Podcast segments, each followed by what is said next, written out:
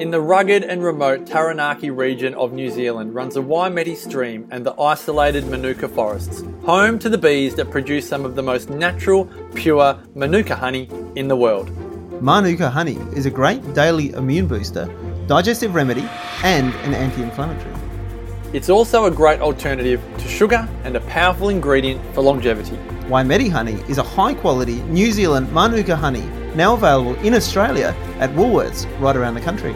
And even better, every time you buy Waimeti honey, 10% of your purchase goes towards the regeneration of hive numbers to increase the world bee population. More honey, more healing, and more health for humanity. Waimeti honey. Find it now in Woolworths stores right around Australia.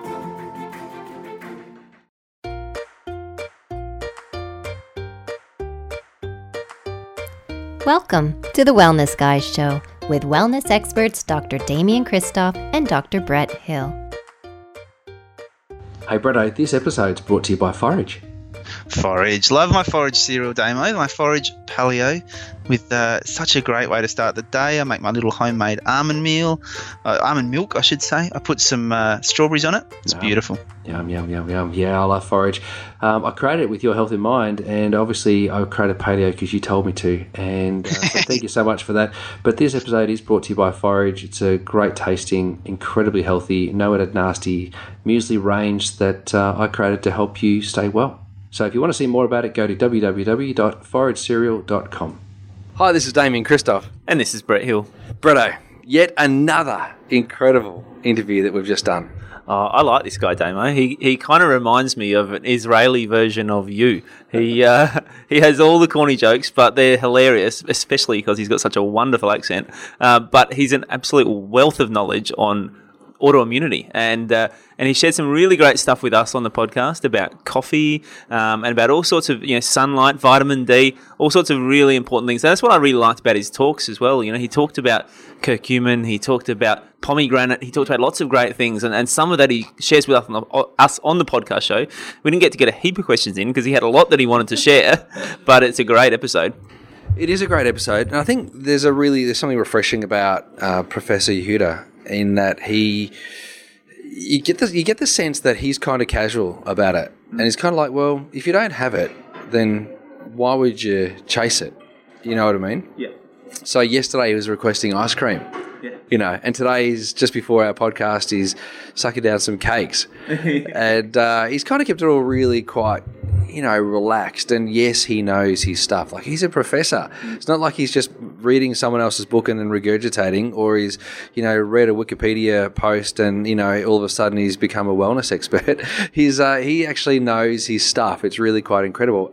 But he's relaxed about it, which I really liked. It's kind of like um, the the longevity enthusiasts. You know, those that are living to 100 years old don't really know why they're doing it. They're not trying to focus so much on the chemical, the individual nutrient.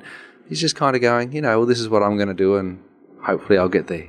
Yeah, I love it, mate. It's a great interview. Let's get into it. And Bretto, here we are, still at the sixth Bioceuticals Symposium. It's been a great event, I must say. Loving it. Great event. We've had some really great interviews. We've met some really amazing people, very smart people too. We've had to speak to one of the smartest people in the room. Actually, in The smartest people. the smartest person in the room, not one of the. Anyway, smartest fella. Uh, so compliment. yeah, yeah. I think so. Okay. Unless you don't want to be, unless you, you can't take that back. Um, we've got Professor Yehuda Shoenfeld with us, and he's going to talk to us today about um, the environmental factors, including the genetic factors that are involved in autoimmunity. And uh, it's a very exciting topic. There's been a lot of uh, discussion on this this weekend, but welcome to the podcast, Professor. It's my pleasure, and thank you for inviting me.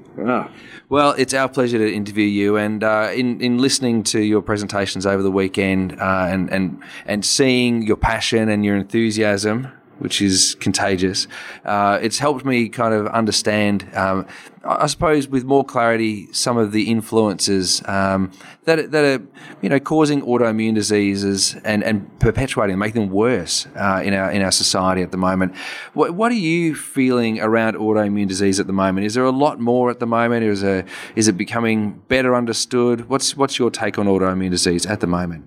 Both of the um, declaration were right, namely that there is an increase in the incidence and prevalence of autoimmune disease all over the world because those environmental factors that you have mentioned before, which prevails all over, uh, some of them have what we call an adjuvant effect, stimulating effect on the immune system. And you have to remember that autoimmune diseases are due to overreaction of the immune system, which is redirected or directed against our own constituents. So if you have something in the environment which stimulate more the immune system, in those people, and here I come to the second point, those who are genetically prone to develop autoimmune disease, they will develop eventually the autoimmune disease. So basically autoimmune diseases are genetic, they run in the family, and quite often if you have one subject with um, an autoimmune disease, you will have another subject in the family, which is uh, by and large a first degree relative, which will have also an autoimmune disease, not necessarily the same autoimmune disease. Mm-hmm. So quite often we might find families with a father having multiple sclerosis, the um, mother may have lupus, and the son will have type 1 diabetes mellitus. So this is the great variety the factors which will determine which autoimmune disease and when you will develop the autoimmune disease are most probably environmental factors. So the environmental factors, by and large, are quite diverse, uh, starting from drugs which we physicians prescribe, and we have drug-induced lupus, we have drug-induced myasthenia gravis, but also other factors and mainly infectious agents. For instance, for instance, EB virus, Epstein-Barr virus, which is responsible for infectious mononucleosis, which is regarded still as, so to speak, benign This condition. the, the which kissing you, disease? The kissing disease, even though it has a very sexiest name and you think that you can enjoy the disease, eventually the consequences of this disease are quite painful because EB virus is known so far to be responsible for more than 30 two different autoimmune diseases. Wow. So, um, and it may induce it after a long time of incubation when the subject or even his physician will not relate the disease to the infectious agent. So we have additional infectious agents in the air, which you call environment, which um, uh, can induce different autoimmune disease like cytomegalovirus, which is the cousin of EB virus, and even a bacteria like Helicobacter pylori, which is quite famous in in uh, uh, Australia, not because of autoimmune diseases, because of the duodenal ulcer and the Nobel Prize, which was granted for uh, uh, revealing the association of this Helicobacter pylori. So we have additional factors, chemical factors, insecticides, which are sprayed over vegetables and uh, other growing substances in the ground, and uh, also some of these. Um, I would say, uh, uh, causing factors are included in what we may regard as good things like vaccines. Vaccines are the best um, revolution that we had in medicine, and you know, they allow us to eliminate um, uh, very dangerous infectious agents, etc. But to enable the ingredients of the viruses or bacteria, the companies are adding adjuvants which are stimulating agents. So it's very conceivable, and actually it's a fact, that in those people who are genetically prone to develop autoimmune diseases, they might uh, develop the disease or their disease may exacerbate following these adjuvants, etc. Another factor, environmental factor that you have mentioned, are silicone breast implants, which were have, have been selected as um, being believed that they are inert to the immune system, and eventually it has been found that um, they are uh, behaving like an adjuvant, continuously stimulating the immune system, even if the silicone capsule uh, is still intact and was not ruptured.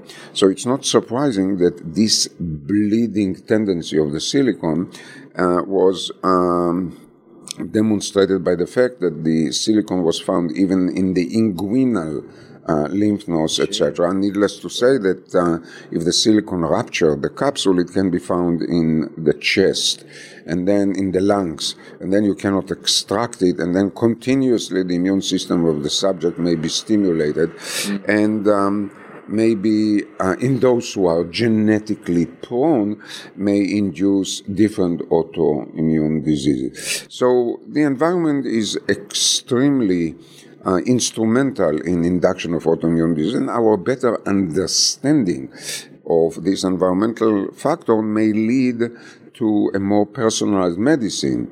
Uh, we have two papers which we call Who is at Risk? It means who is at risk of developing autoimmune diseases, um, following, for instance, vaccine, definitely not the whole population. Mm-hmm. Uh, maybe we should avoid, maybe we should have changed the schedule. Maybe we should have replaced the adjuvant, which is aluminum, which is toxic to our uh, body by another adjuvant, which the companies are not doing too much effort not, to replace not it. fast there. Right, it is used almost for the last 100 years, and uh, it's quite cheap, very effective. So they don't have any interest to replace the aluminum, or and the same who is at risk of silicon implants, which at the beginning I was not so much against these implants, but now better understanding the stimulating factor of the silicon.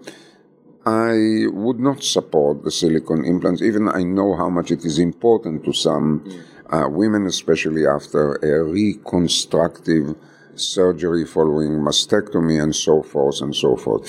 So um, the um, the environmental factors include climatic factors.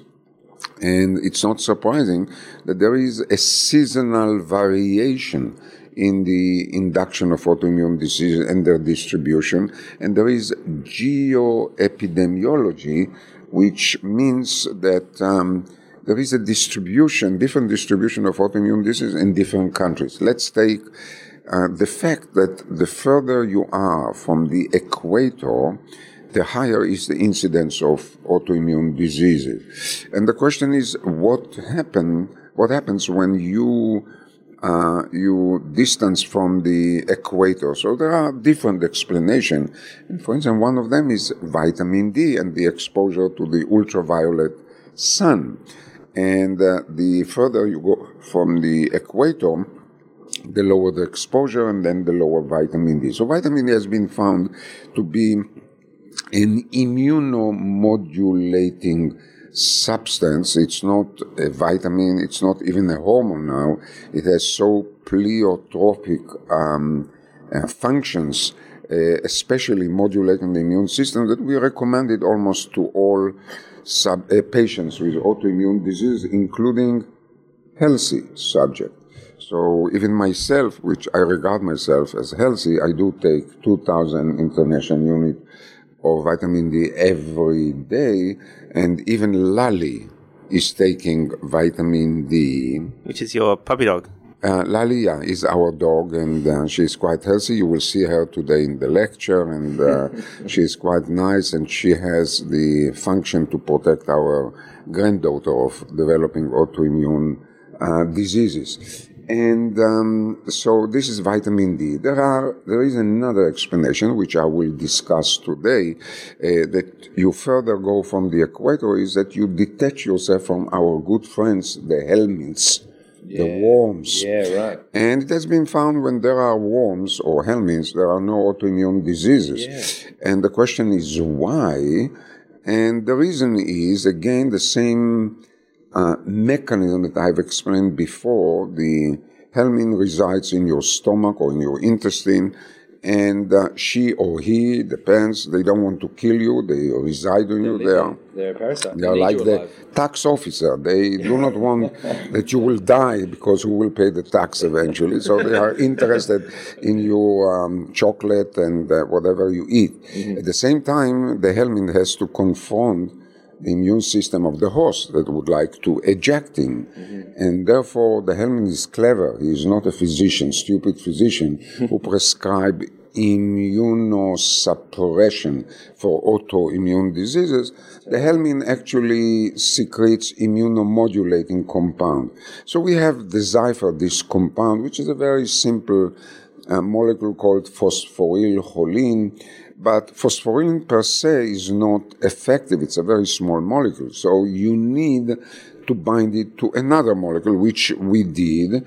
And the combined molecule is quite effective as an immunomodulating compound. Have you developed a drug? Yes, You've yes, and we have even patented. It. So you Wow. cannot, you cannot imitate. If you imitate, my, you will hear from my lawyer, etc., I was just thinking about eating some worms, but you know, Ah, you can Now- eat worms. Actually, it was tested in the past and in, also in the uh, in the present.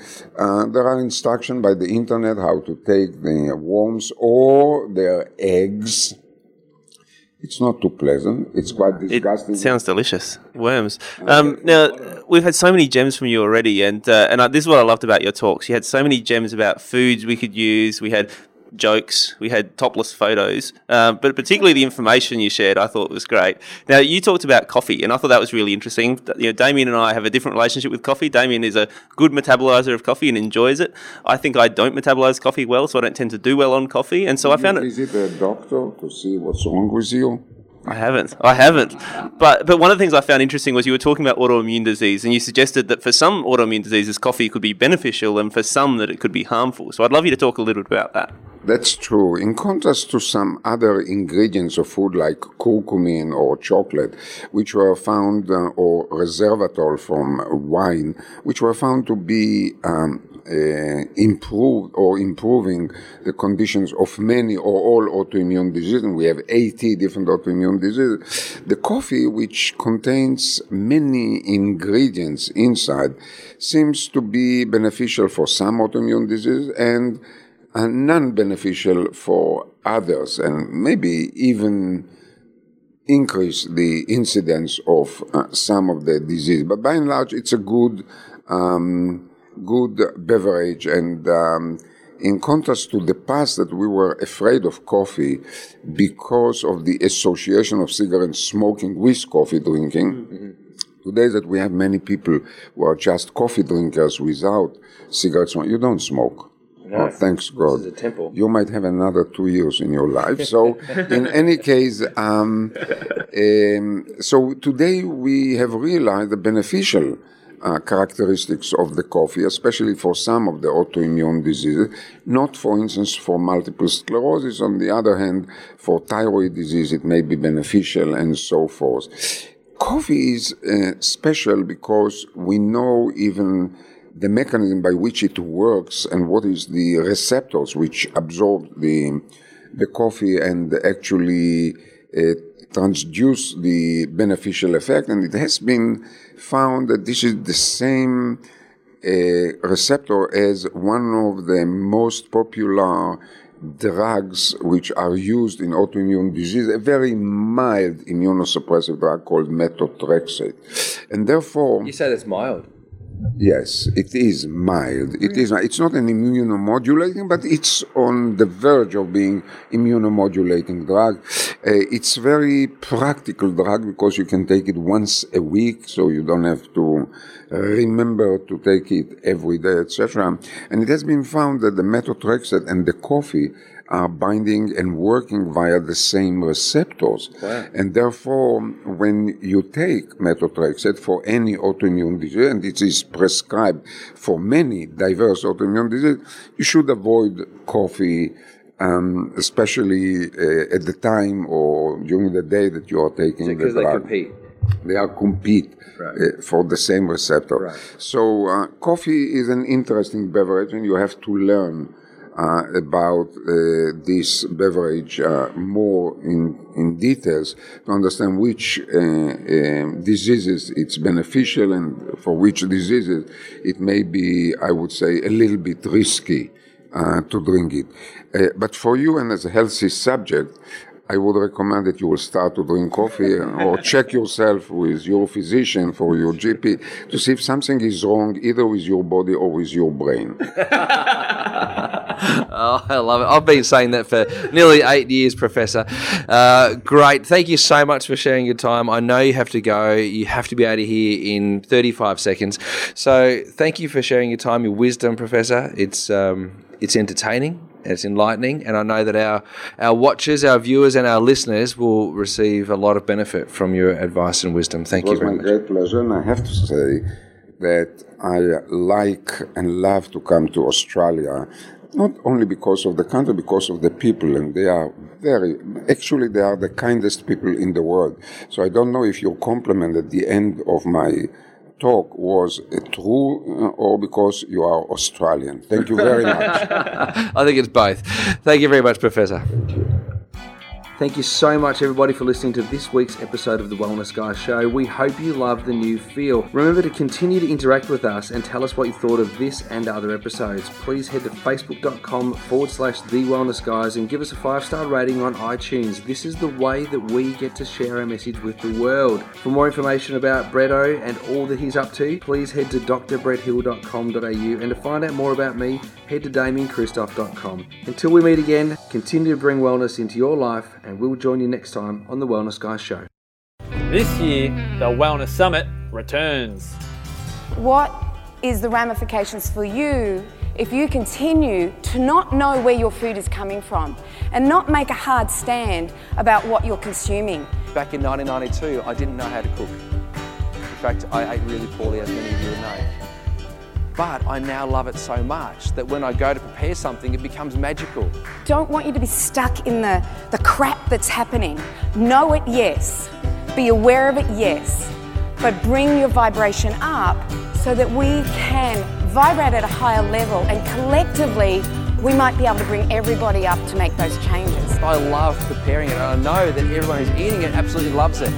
Even the bits that they don't want to eat, they love eating them because I love making them. Does that make sense? Cindy O'Meara and Damian Kristof feature at the 2018 Wellness Summit.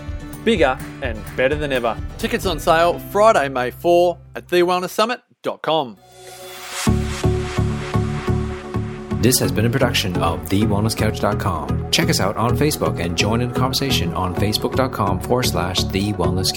Subscribe to each show on iTunes and check us out on Twitter.